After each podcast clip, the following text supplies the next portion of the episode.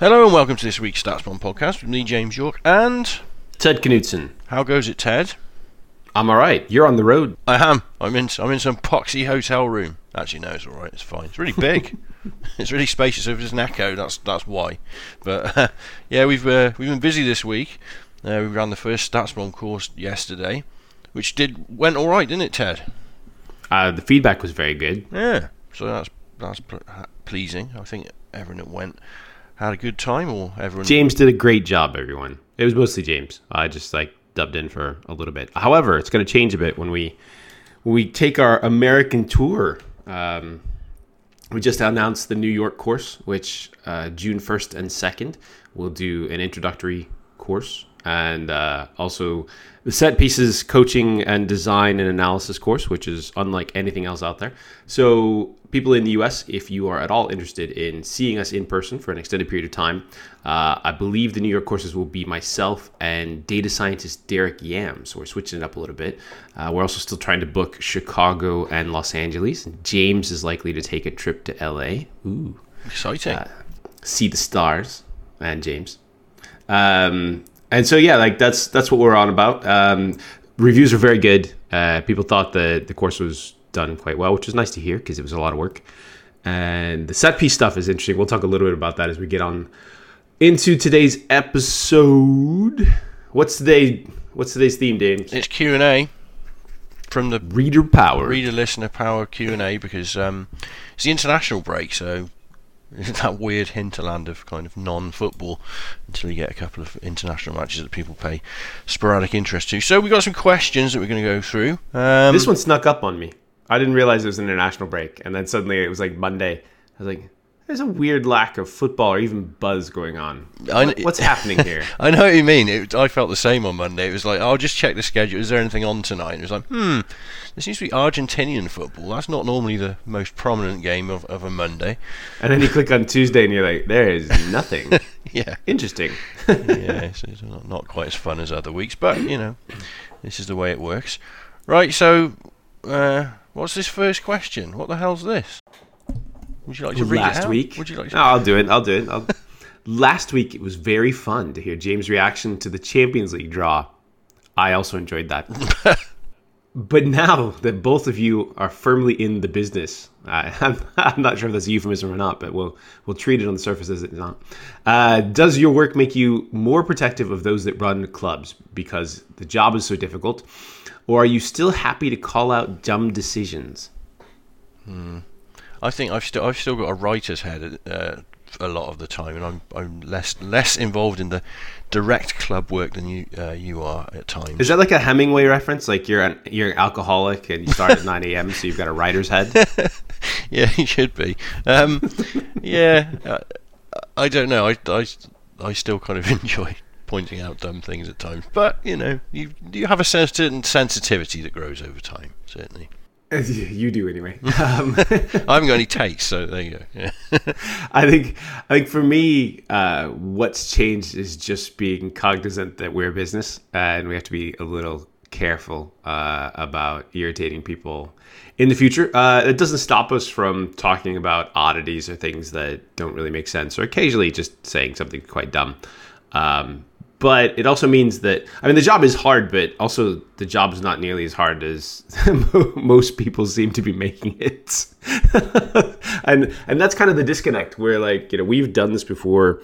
We have genuine experience having um, you know built up a couple of teams and worked inside of clubs, and then back when I came out of Brentford and Midtjylland, I looked around and was trying to find my next job, and just the world didn't seem ready for it. Uh, maybe in 2019 it kind of is. We've seen a number of postings for head of analytics, but like again, my my way of going about this and, and how to run it is probably very different from a team that exists and doesn't want to make radical changes. And I think that's that's often what we're finding. Like we get approached either by the really smart clubs, teams, entities that that know that this is useful for them and our data is useful for them because we've got a lot of things that other people don't. Um, or we get approached by people who are in a bit of a crisis, and and those two things are are like the usual. Uh, but we are seeing like just a lot more teams interested in data and analytics uh, led development, and I guess a, a big positive. Um, yeah, the the flip side of that is you still have to be quite careful about what you say and lighting people on fire. But I I think you know it's also very different to be like a business owner and someone who you know for for good or well for true or false I guess is recognized at least somewhat as uh, uh, an innovator in the space. Um, so like the things that I would say as an, an outsider person that didn't have any sway would probably be quite different than what I would say now. So uh, that's kind of it. Um, but there are lots of dumb decisions to still call out. But the, the sport is getting smarter, I think, is the the end point there, slowly but surely. Yeah, I was speaking to someone very recently, and um, they were saying that the pace of change within football clubs can be incredibly slow, and it can take a lot of um, persuade persuading to make you know quite straightforward changes. And I, I having seen inside football clubs, people love their clubs. They absolutely there's so much passion involved in uh, in the people that just run clubs and do all the kind of admin and day to day work. And I, I just feel like there's just you know efficiency gains all over the place in these organisations that could be implemented just by um, just by empowering the people that, that care and want the best for their club and um, just just getting through getting through to them that you know you, you can make changes. Things don't always have to be done the way they've always had to be done. And that's true of all organizations. There you know there are plenty of organizations that don't. I used to work for the council many many years ago. Now many many years ago there's there's an organization that's got the turning circle of the Titanic. Honestly it's just you know the things were done the way they've always were because that's the way they always were and you know you you can you can always do better if that's the case. Ironically, I just read the second question, and I'm gonna probably contradict myself immediately. So this go on. Yeah, that's, this is fine. Go for it. it seems that more and more teams are hiring set piece coaches. Which ones are you impressed by, and which ones do you think need more work? um, so I, I question the validity of the statement that more and more teams are hiring set piece coaches. To my knowledge, it isn't more and more teams, it's actually very few. And this is one of just this low hanging fruit that is not is not getting picked up ever. Um, and even to the point that like we're offering a very cheap course uh, in terms of the value, and I'm I'm sure that we bring a lot of value to the table when we do things ourselves.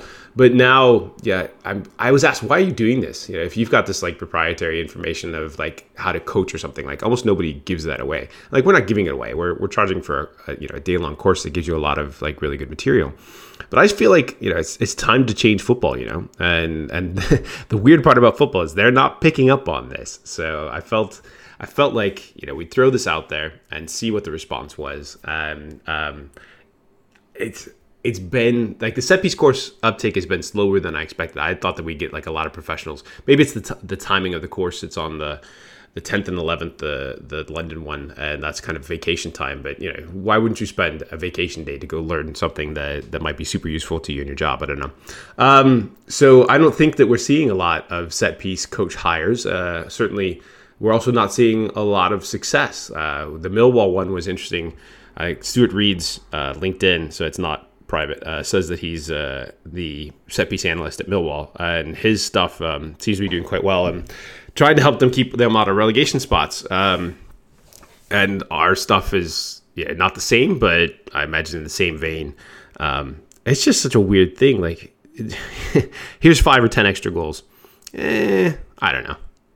Is it worth it? Should we even bother? Uh, the coach might not like it. Uh, there's just like all sorts of excuses, right? no, if if you go into the transfer market and you're like, here's five or ten extra goals, they're like, fuck me, here's fifty million. you just you, you, just feel like you, you should give it a go anyway, even if you got like you know preconceptions that are, you're not sure about it. Then why why wouldn't you try these things? You know, to be be slightly experimental, especially from a kind of like coaching standpoint. And I think three years ago I would have been angry about it, but now I just laugh because I think it's hilarious. I just are you calling ridiculous. out dumb choices, Ted? No, no. I I find some things funny. it's okay. moving on. Go on, then. Uh, this is probably a redacted answer, which it's not because we're answering it.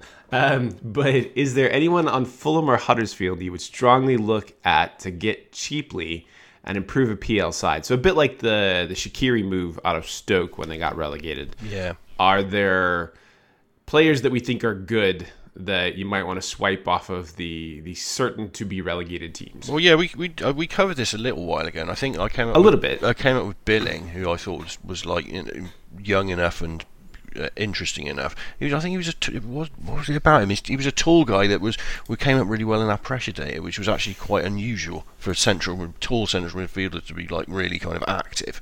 Um, but uh, I don't, f- I don't feel like there's a raft of players in Huddersfield that you know the Premier League, rest of the Premier League is going to come knocking for. Um, Yeah, I I think Mounié was a guy that we liked before he went to Huddersfield, and Huddersfield's been a black hole of attacking uh, over the last two seasons. So it's actually quite difficult to tell, you know, whether the adaptation is problematic because of the player or whether it's problematic because of the style. My guess is it's a lot of the style.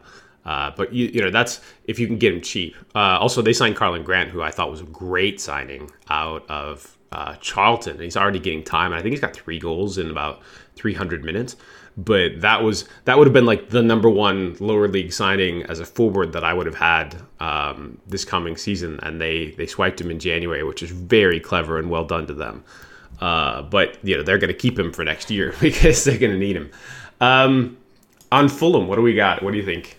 Well, I it, I think the interesting thing about Fulham is like how how has this season affected players' reputations? Because someone like Sessegnon, obviously he's still 18 years old. Like you would imagine that people will kill, keep sniffing around him for a good while yet, but you know maybe his like likely prices is kind of capped, even though he's got a season worth of uh, of Premier League play in, in his legs. He's got like two goals, five assists in what seventeen hundred and some odd minutes uh, in a dysfunctional team. Like I don't Yeah. think that that's hurt him at all. Uh, the market perception might be different because he's Yeah. now on a quote unquote relegated team. But Yeah, that's that's all, all I'm suggesting about that is is the fact that you know last season when he was flying in the championship, you know, ev the, the the entire perception was upwards, and prices probably follow that kind of trajectory. aren't Spurs well. going to save him? There was there has been talk about it over time, but yeah, he's he's, he's- still very young. It it wouldn't quite fit the the current Spurs. Uh, you know, if everything you hear about Spurs is if they are going to sign players, that they want them to instantly improve the team. And I'm not saying Sessegnon Sessegnon wouldn't, but you'd probably want. I'd, I'd imagine if he was 21 or 22, then maybe they'd want him then. But um, someone else probably bought, bought him by then. So Well, exactly. Like that's the problem. Like, Yeah, very much is a, there's a FOMO for this young player who's one of the best young English players um, as an attacker, can also play as a fullback. Uh, but your fullbacks are fine. So No, the, people don't necessarily think that, but it, it's very much the difference between like a you know tw- 20, 26 to twenty eight year olds, and you know replacing them with you know highly promising eighteen year olds. But I think who you know who else is who else have they got there? They got Anguissa. who Callum you quite Chamber- like. Well, yeah, I, I would see like if you can get a discount on on Anguissa and put him in a, a functional tactical team, uh, type of guy that you know Idrissa Gueye or Gay or however you pronounce it, um, you know, not a dissimilar profile, and you know if you can swap him out for someone uh, who's half the price or whatever, like that makes a lot of sense. Now you'd actually have to agree with that. Uh, but I don't know what the issues have been either. So like you actually, you want to dig into that. Seri's now 27. Um, you know, probably fine in a in a better team, but you also realize that he's not going to do a whole lot of defensive work. So if you're not going to cover up behind him, that's that's problematic. They have like a series of not good slash dysfunctional goalkeepers, which is a problem. Uh, Callum Chambers is coming back to Arsenal having learned absolutely nothing about him. it's like, oh, this is a great loan. How good is Callum Chambers? I don't know. yeah, and someone like Mitrovic, who thinks he's got ten goals in thirty one appearances now. So again, ten goals in in a bad team feels okay, and he's he's, he's remains the nuisance style player that he always has been. But you, I think Mitrovic and Vietto and Sessegnon are all really good talents. it just it's just just pegging their level is is really tricky right now. I don't know. Yeah. It's um, you know, Mitrovic was at Newcastle. Newcastle weren't great. Now he's been at Fulham. Fulham weren't great.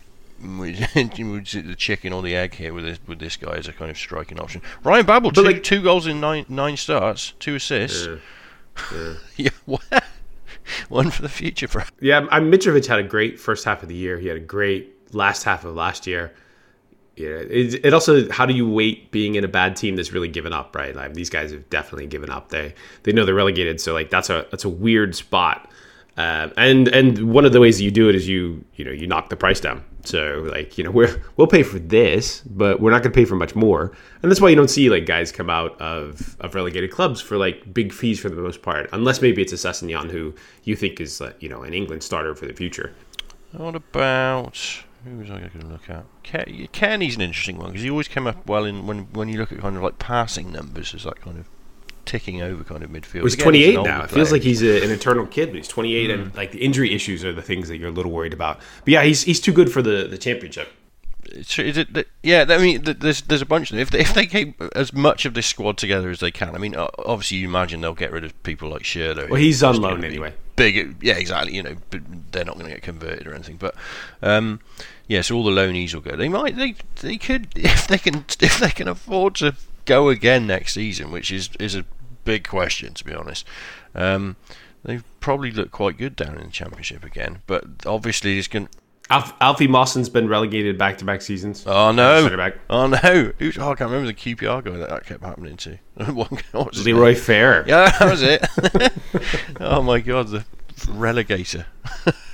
But like cursed. Mawson's only played a thousand minutes, so I, I don't Yeah. like. It, it's so hard to figure out what's going on from the outside. All right, let's move on. This Go is this is sad for everybody. Yeah. Um, as a big league team, do you evaluate? How do you evaluate players from smaller leagues? For example, Skov Olsen and Robert Skov from the Danish league. Now I don't know much about these players. Is Skov both a fore- forename and a surname? It seems to be.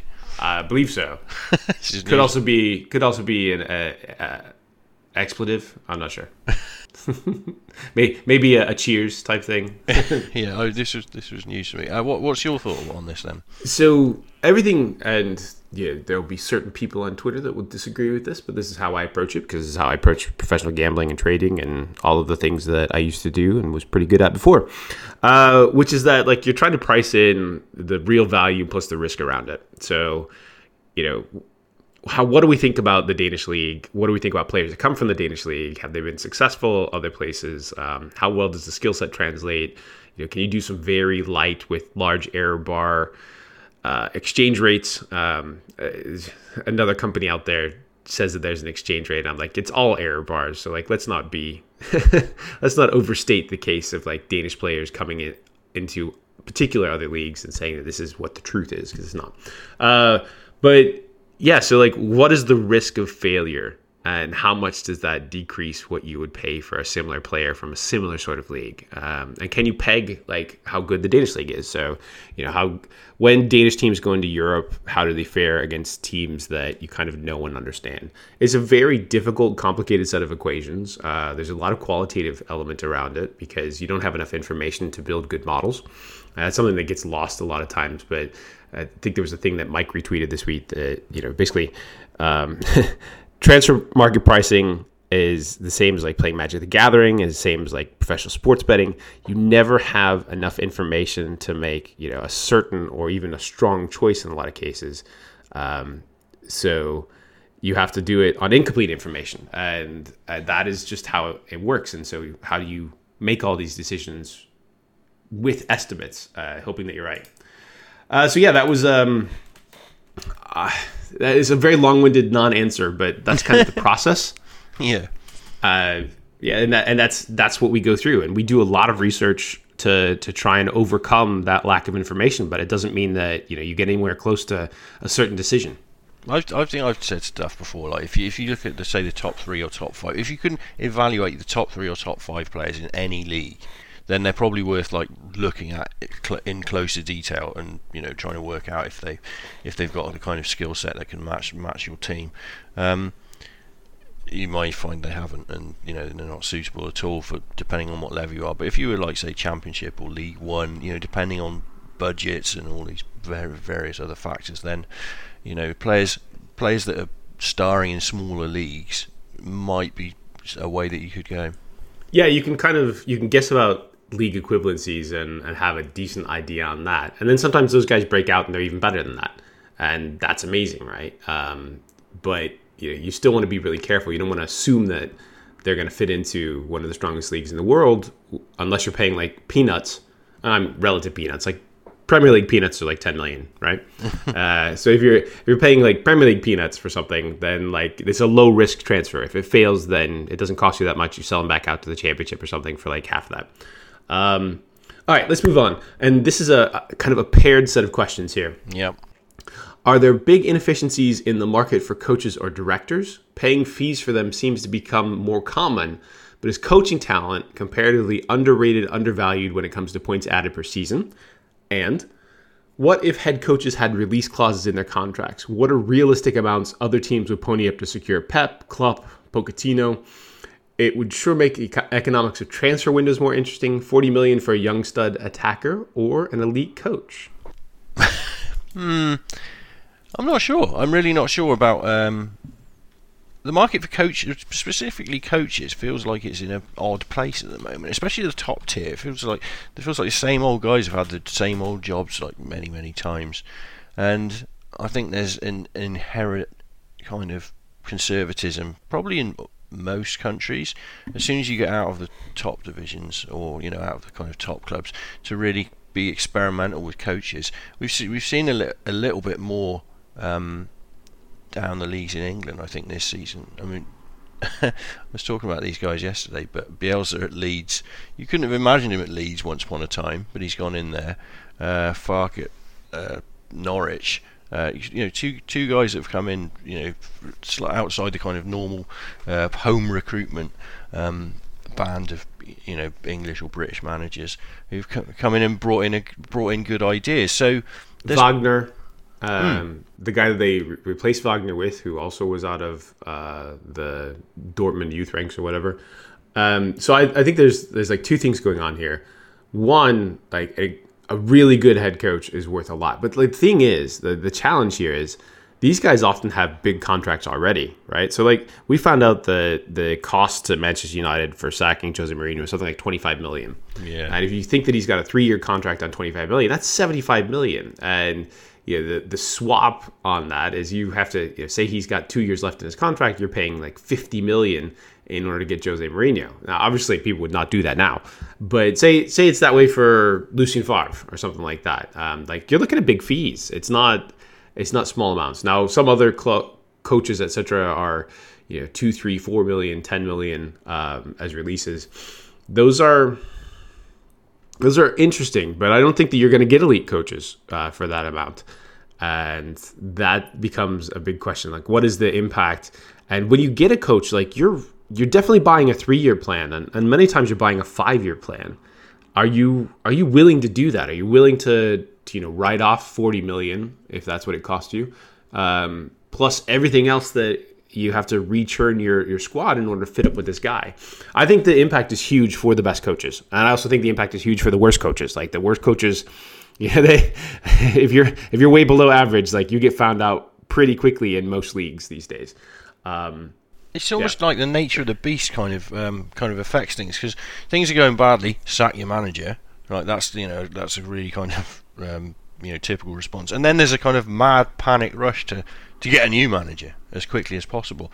And uh, maybe it's maybe it's just my perception, but it feels like more and more more and more clubs are, are going with the well, we'll just get someone to tide us over to the end of the season, and then reevaluate in the summer. Now that's all well and good, as long as all during this period of time they're they're conducting due diligence on their candidates and are looking for the right fit. Um, it's not always the case. I think clubs in clubs in general, you know, as, as a whole, could certainly, um, I don't know, at least at least at least maintain a database of like managers and you know potential fits and and so when you do sack your manager inevitably because that will happen at some point you're not starting from scratch immediately and trying to trying to scrabble around and see who's who's who's there. You've actually got really solid ideas of people that might fit into your organisation or who, you know, or they could pay a company to do objective evaluation on coaches that might fit their style. That's a good idea, Ted. Hmm. Wonder who does that. oh, we do that. We do that. Yeah. Yeah, we do that. I think I think the coaching talent market is one of the really problematic unsolved ones inside of football. And I have long thoughts about this, but it's almost all proprietary, and you have to pay us in order to find out. But um, I think that it causes huge issues for a lot of clubs, and no one is close to to kind of smoothing this over and and solving the supply chain issue. Right, we should probably move on then. We've done that question. What do you expect wage growth for players to look like in the reasonably near future, given the massive but probably still underpaid in terms of value in uh, baseball for Harper and Trout? Will we see a similar shift in football? So this is another one where I'm going to challenge some of the assumptions that people make. Uh, in that, when you look at Barcelona's wage budget right now, it is a lot, like a lot, a lot. And somebody popped up and was like, "Oh yeah, Messi makes about four hundred thousand a week." I do not believe that to be the case. Not from Barcelona. Like when you look at their revenue versus their share of, um, you know, how much they pay out in wages. Like Messi probably has a massive amount, possibly even you know two million a week is is an outside guess. But like I haven't looked at it and locked in. I'm just saying like as a whole package, Messi has to be a significant portion of that. Obviously, other players will be a portion too, but you know, Messi probably demands that he also is a significant portion. So just looking at Barcelona and also Real Madrid's um, wage budgets, and they combined they're somewhere around like just over a billion in in yearly revenue, and their wage budgets are like between sixty and eighty percent of that.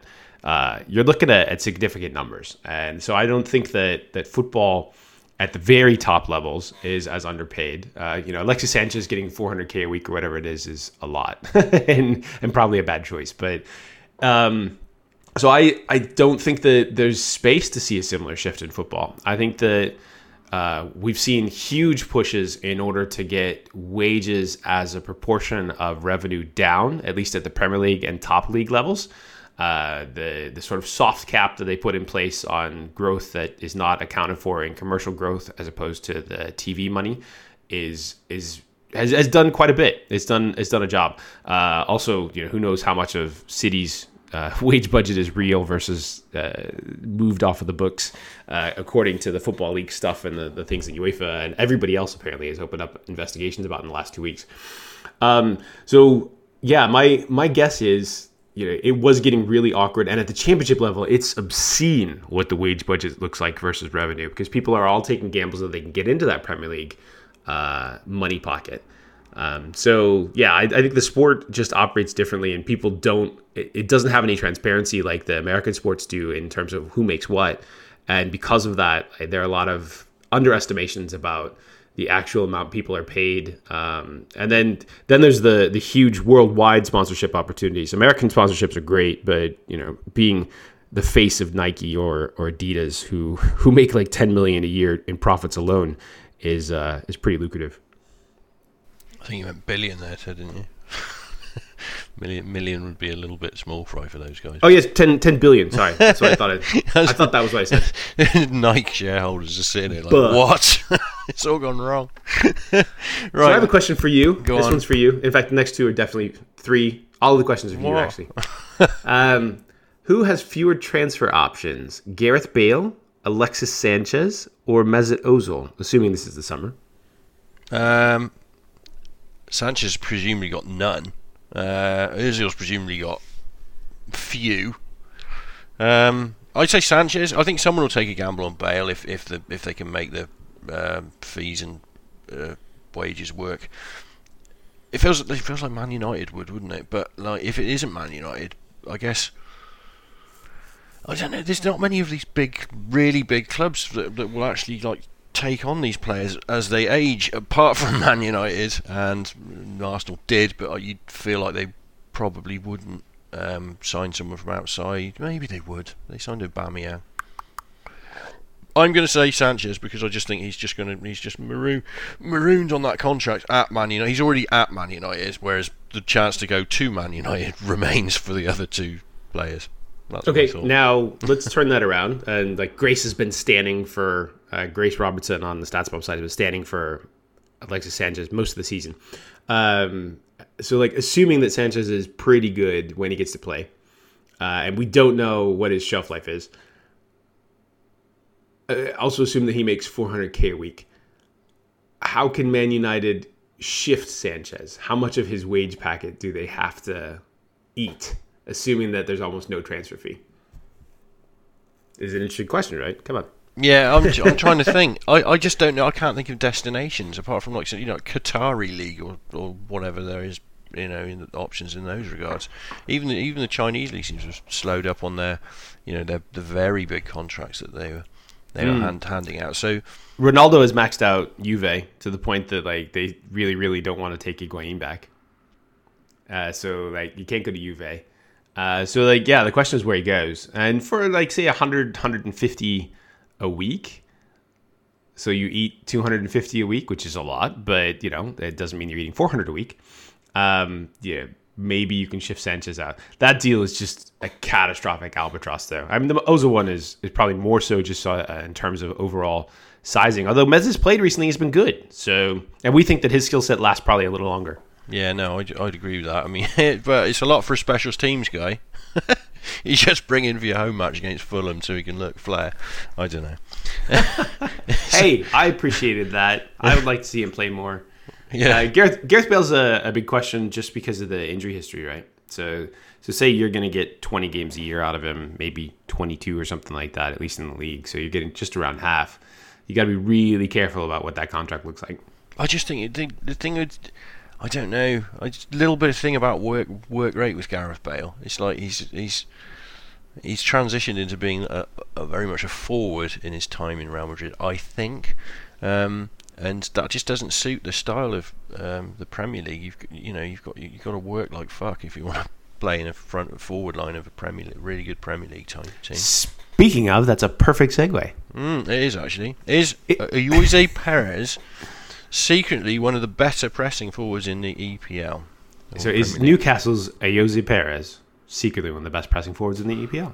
Now I quick look at numbers. Seems like he's quite active. He's uh, certainly um, what, what, by our metrics is he got up to yeah like 28 pressures 28 per 29 yeah, that's that's high that is definitely high I'm, anywhere above 25 is, is definitely in the, in the kind of top tier of guys there However, one note of caution is that Newcastle are the 19th highest possession team in the league, so they don't have much of the ball. Uh, they're not Cardiff, who have less than 40% of the ball, but Newcastle don't have a ton of the ball. They're like, you know, 43% or so, um, which means that a lot of his pressure stats like are accumulated because the, the other team has the ball a lot. Uh, we also know that like Glenn Murray, who is also up there, Brighton are like 17th in possession in the league. So um, you this is the type of thing where defensive stats you need to adjust them somehow to make them relevant, not just noise. Uh, that said, you know he does work hard, and the, the question is, is he good? Uh, he's not young anymore, right? Uh, that's a good question. Uh, it's funny. Newcastle and Brighton both show up as, as with guys that that are like above average, um, in, especially in defensive midfield of, of kind of like pressure events. That you know both managers get those teams like working really hard in in midfield to kind of like shut things down. He's 25. Yeah, so 25. He's he's kind of middle, uh, you know, peak age, uh, decent dribbler, uh, but very little on the attacking side. So almost all of his output comes at the expense of being a decent attacker. Mm. Yeah, it's, it, obviously there's not enough shots. His shot map's quite pretty. It's it's, it's mainly central and in the right place but uh, just just six goals. So yeah, well, 1.5 shots per 90. There's, um, there's your issue. 0.10 xG per 90 and and what 0.19 uh sorry expected assists or xG assisted uh, is 0.10 and then 0.19 uh, goals. So yeah, I mean it's he's fine, but he's not above league average right now at peak age. So you know, take that under advisement.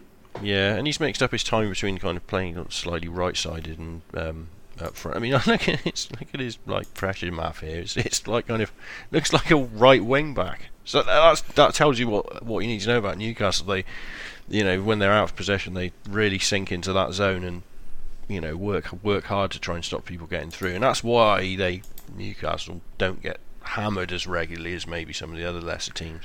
I think similar similar player search says that. Uh, the most similar player in the Premier League to him is Mike Goodman's favorite semi-conservative writer, uh, David Brooks. So uh, I would definitely much rather have David Brooks, but you know that's having a choice. Yeah, you feel like there's a little more upside with him, and he's you know got four or four years or more on him. So, so yeah. this one, this next question we've got is specifically directed to Mr. James Yorke. question about the Salah article, James.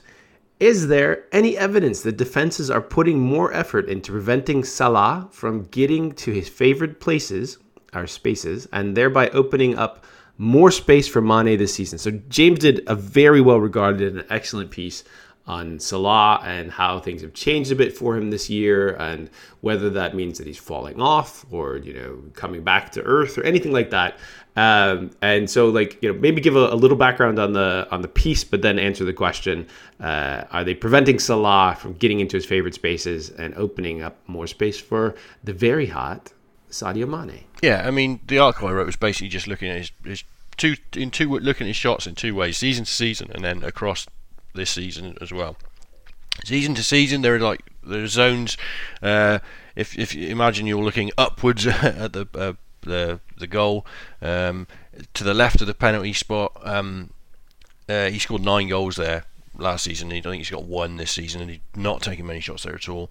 And then there's this zone. If you imagine him kind of drifting in from the right, cutting in, and just getting inside uh, the box into a kind of like plus uh, uh, shooting location.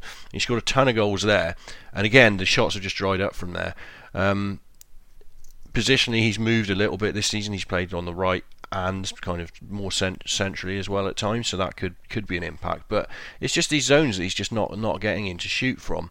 And I looked at where he's moving the ball when he gets the ball um, to create shots, and again he's he's he's getting the ball in these like specific kind of like right sided zones and not kind of progress- progressing directly towards the goal as as he did. I think it's perfectly reasonable to, to suggest that defenders are very conscious uh, to not let him get onto his left foot and finish chance or uh, you know get shots off from this kind of you know location that he was so profitable from last last season, and to try and just turn him onto his right foot and send him down towards the byline. Um, people who watch more Liverpool than I do have probably got a better idea than, about that than I have. Um, but there was someone in my replies who actually suggested um, that in recent weeks, one of the reasons why Salah's shot profile might have moved slightly towards the right side and not so central is an actual tactical shift insofar as um, it fe- he felt like that uh, Salah had actually been asked to play wider and uh, Mane was kind of tucking in from his wing, which was apparently the opposite of what they were doing beforehand. Um, if if that's purely a tactical change and Mane's picking up all the goals, then that really feels like it's um, a, quite a clever way of adapting to uh, possible struggles that Salah has had this season and getting the best out of Mane. I think the overriding uh, emphasis that I would make on the whole of Liverpool's front three is as long as they're producing as a unit, I don't really don't give a shit who's creating goals or scoring goals. and if the defense is the defense is um, you know desperately trying to shut down Salah and it's opening up space for Mane elsewhere, then that's absolutely fine. I think we, we often we often look at players in in, in isolation. Uh, it's almost also a natural tendency to you know look at figures and numbers and and whatever it is, but if you consider an attacking unit, then as long as it's functioning, which it genuinely is, that Liverpool are scoring at a similar rate as they were last season, um, then I'd not worry too much about it. And you can tweak within that. You know, eventually, eventually teams will be like, wait a minute, that other guy keeps scoring these goals. We better go and check him out. and, um, and then Salah will probably have go on a burst and get a bit of space and whatever it is. Well, this is this is why it's really valuable to have uh, attackers that can create as well as just score, uh, and and so they they have the vision and the ability to make passes inside the box, a dynamic situation. Salah had done that quite well previously too, uh, so he. Yeah, he, he has that skill set. Sadio Mane also has that skill set. Uh, Firmino used to be more of a, a, sort of pressing 10, and obviously he sets up a lot of goals. Um, so it's, yeah, I mean, I think Liverpool's recruitment in that respect has been quite clever. They have a lot of guys that that can go can do both parts of the um, the job. Uh, let's see. How much would you pay for Pochettino when you already have Ole Gunnar Solskjaer? Now, this is very much a James question, isn't it? Where's this? This question is on my list. You've just grabbed that from nowhere. You swine Ted. It's, re- it, it's, related to this next question. It's not on my list at all. I wouldn't pay for him. He's priceless. There you are. like that answer? He's so grumpy. You were so you were so happy when when Real Madrid signed Zidane, Yeah. so that like one of the competitors for Pochettino was gone. Yeah, it'd be good to get good good to get that Solskjaer contract uh, minted shortly. Although as soon, as soon as soon as everything went well, i.e. the PSG game, everything has not gone well, and yeah, you. There's that small thought that you think like that was the time to get that contract signed, please, and it hasn't. It hasn't been, and it's still kind of floating around unannounced, and one wonders what will happen. What if Spurs never sign another good player? Well, there was I, I, I, I tweeted it out the other day. It came out of like the supporters meeting. Um, Daniel Levy was actually talking about like Spurs' strategy with regards to transfers, and he, he very much he says the same thing every every time he gets spoken to. And Pochettino is very much on message as well. And a couple of things that come out of that are uh, space for foreign um, imports. Apparently, the, the squad is quite full, and you know needs more English players, or if Like they, Ryan Sessegnon? maybe, or to swap out, um, you know, non-English, non-British players for, uh, you know, further non-British players.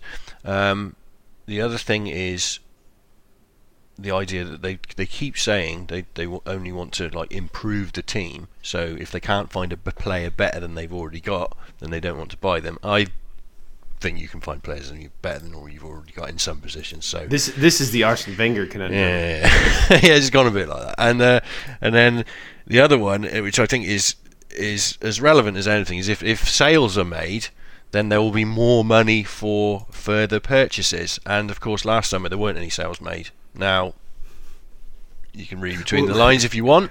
I Uh, mean, I guess, but there's definitely TV money that came Yeah, in, yeah, and yeah. you saved a year of not buying anybody. Sure, absolutely. But this is this is we keep hearing the same like you know checklist of this is what's going on, and I very much think if someone, hopefully not Christian Eriksen, but if someone gets sold for like 50, 60, 70 million at some point, it probably is that Christian Eriksen is probably the the the one player that you'd be like, mm, yeah, he could go this summer. Then they will buy replacements. I've almost, I've no doubt whatsoever that the the kind of flat net net spend is is you know long enough in, into Tottenham's um, Tottenham's transfer uh, kind of style now that it pretty much feels like that that's how it works. You're going to get a nice fat Champions League check as well. Yeah, that, that, and that was another thing he said. Actually, it was that you know continued participation in the Champions League is, is of a benefit towards that thing. You know, they they built a stadium; it's really expensive. They keep they keep saying that it's not affecting the transfer budget, but at the same time, you you can't you, you can't. Ne- never believe anything front offices say. You, period. you can't you can't imagine that it's not in mind. You know, uh, right? Like, I want a fifty million pound player. Well, six hundred million on the hook for this damn stadium. You know, it's, these things don't exist in isolation. However much you want to think they are. I mean, but so that's where we are. So so basically, Pochettino loves the club. Stay wants to stay with the club. Wants to get to the stay. He will get to the stadium. I was kind of hoping it would roll over to next season because. Um, I think he will definitely carry the club to the new stadium, but that's now going to be in about two weeks. So, so like, that checklist is is completed. Um, got you to the stadium. See you later. No, hopefully. Bucket list checked off. Right, Yeah. See you later. yeah. So there you go. One more question. On. How do Manchester United bridge the gap to City and Liverpool? They hire Maurizio Pocket. No, not that. they could do that. That's. I mean, they've had months to think about like their next managerial hire, and you know, they very much should hopefully uh, performed due diligence to try and find a philosophy that will last over multiple seasons because that's how they bridge the gap to City and Liverpool. The reason City and Liverpool are as good as they are is because they've committed to a system and an idea and a coach, and they've spent two or three years um, like sticking with that, and they are now as good as they are. Like, Sure, I'm the division to execute it in the first place, right? Like to to find the right coach and then to support them and to support the so like the other thing, it's not just a a head coach slash manager. I mean, like manager is really an outdated rule. It's an English one, but like you're not going to replicate Sir Alex Ferguson really in, in this day and age. Like there's just no time, and everybody else is so much more competitive. Um, so like you know if you if you're that guy and you want to have oversight over every single player that comes into your club, Like you cannot recruit from the worldwide pool that the Premier League can recruit from nowadays. Uh, so I mean, just get smarter. And they've had an open position for, well, I mean, we won't say open position, but it looks like Manchester United and Arsenal are possibly trying to hire a sporting director slash director of football. Uh, that doesn't necessarily mean that those go quickly. And in fact, I think being cautious on those hires and finding the right fit is very important. Uh, don't screw that one up because then the guy that's you know making most of the decisions now has has even more power. So like you know, be careful about that.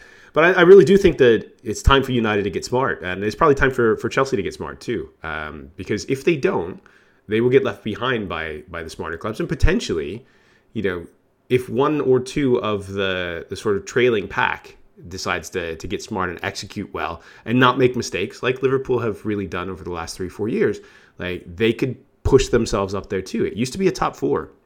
It's now very much a top six, and it doesn't have to stay that way either. No, and that's the thing. Like in the, at least in the short term, you would perceive um, six into four places for the Champions League every season. You Man City are one of them, no doubt, and Liverpool possibly with this season have you know moved themselves up into that niche where you'd say like yeah you'd be astounded if Liverpool didn't qualify for the Champions League next season again. Something would have to go horrifically wrong for them not to. So that leaves four clubs four clubs that all with with a reasonable expectation to be in that Champions League those Champions League spots but aiming at two two spaces and that that equation isn't going to change anytime soon so. Well and, and United can't just outspend because if they screw up their spending then they end up with albatrosses like the Alexis Sanchez contract. So like you've got to be actually functionally very efficient in the money because people are going to try and overcharge you and agents are going to get whatever cut they think they can get. It's not just about buying the right players. It is now about executing and efficiently applying them to the pitch in ways and styles of football that get you an edge. And Liverpool have very much taken all this stuff on board, and